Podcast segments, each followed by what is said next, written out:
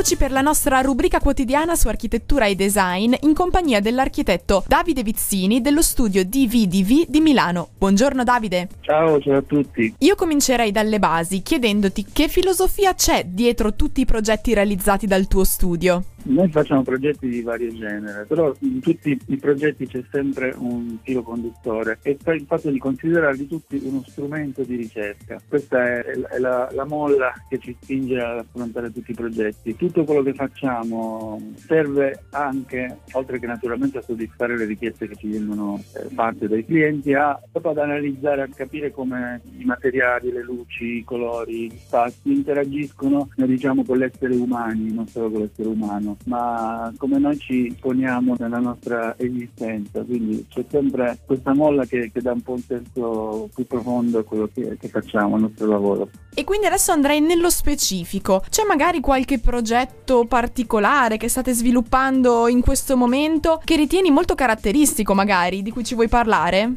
Secondo me è interessante l'evoluzione che, che ha subito il mio studio, che è un, un lancio verso l'estero, verso l'internazionalizzazione verso l'Europa. È successo che il mio progetto è stato pubblicato su un quotidiano in Repubblica Ceca e poco dopo mi ha mandato un'email una, una famiglia di Praga che mi ha chiesto di fare un progetto in un bellissimo attico nel centro di Praga. E la cosa interessante del fatto è che con queste persone non ci siamo mai incontrati all'inizio e siamo andati avanti per eh, tre mesi senza mai incontrarci. Poi ho fatto una prima visita a casa loro, allora è piaciuto il progetto che ho proposto adesso, adesso lo stiamo realizzando e sto mescolando maestranze italiane e maestranze ceche.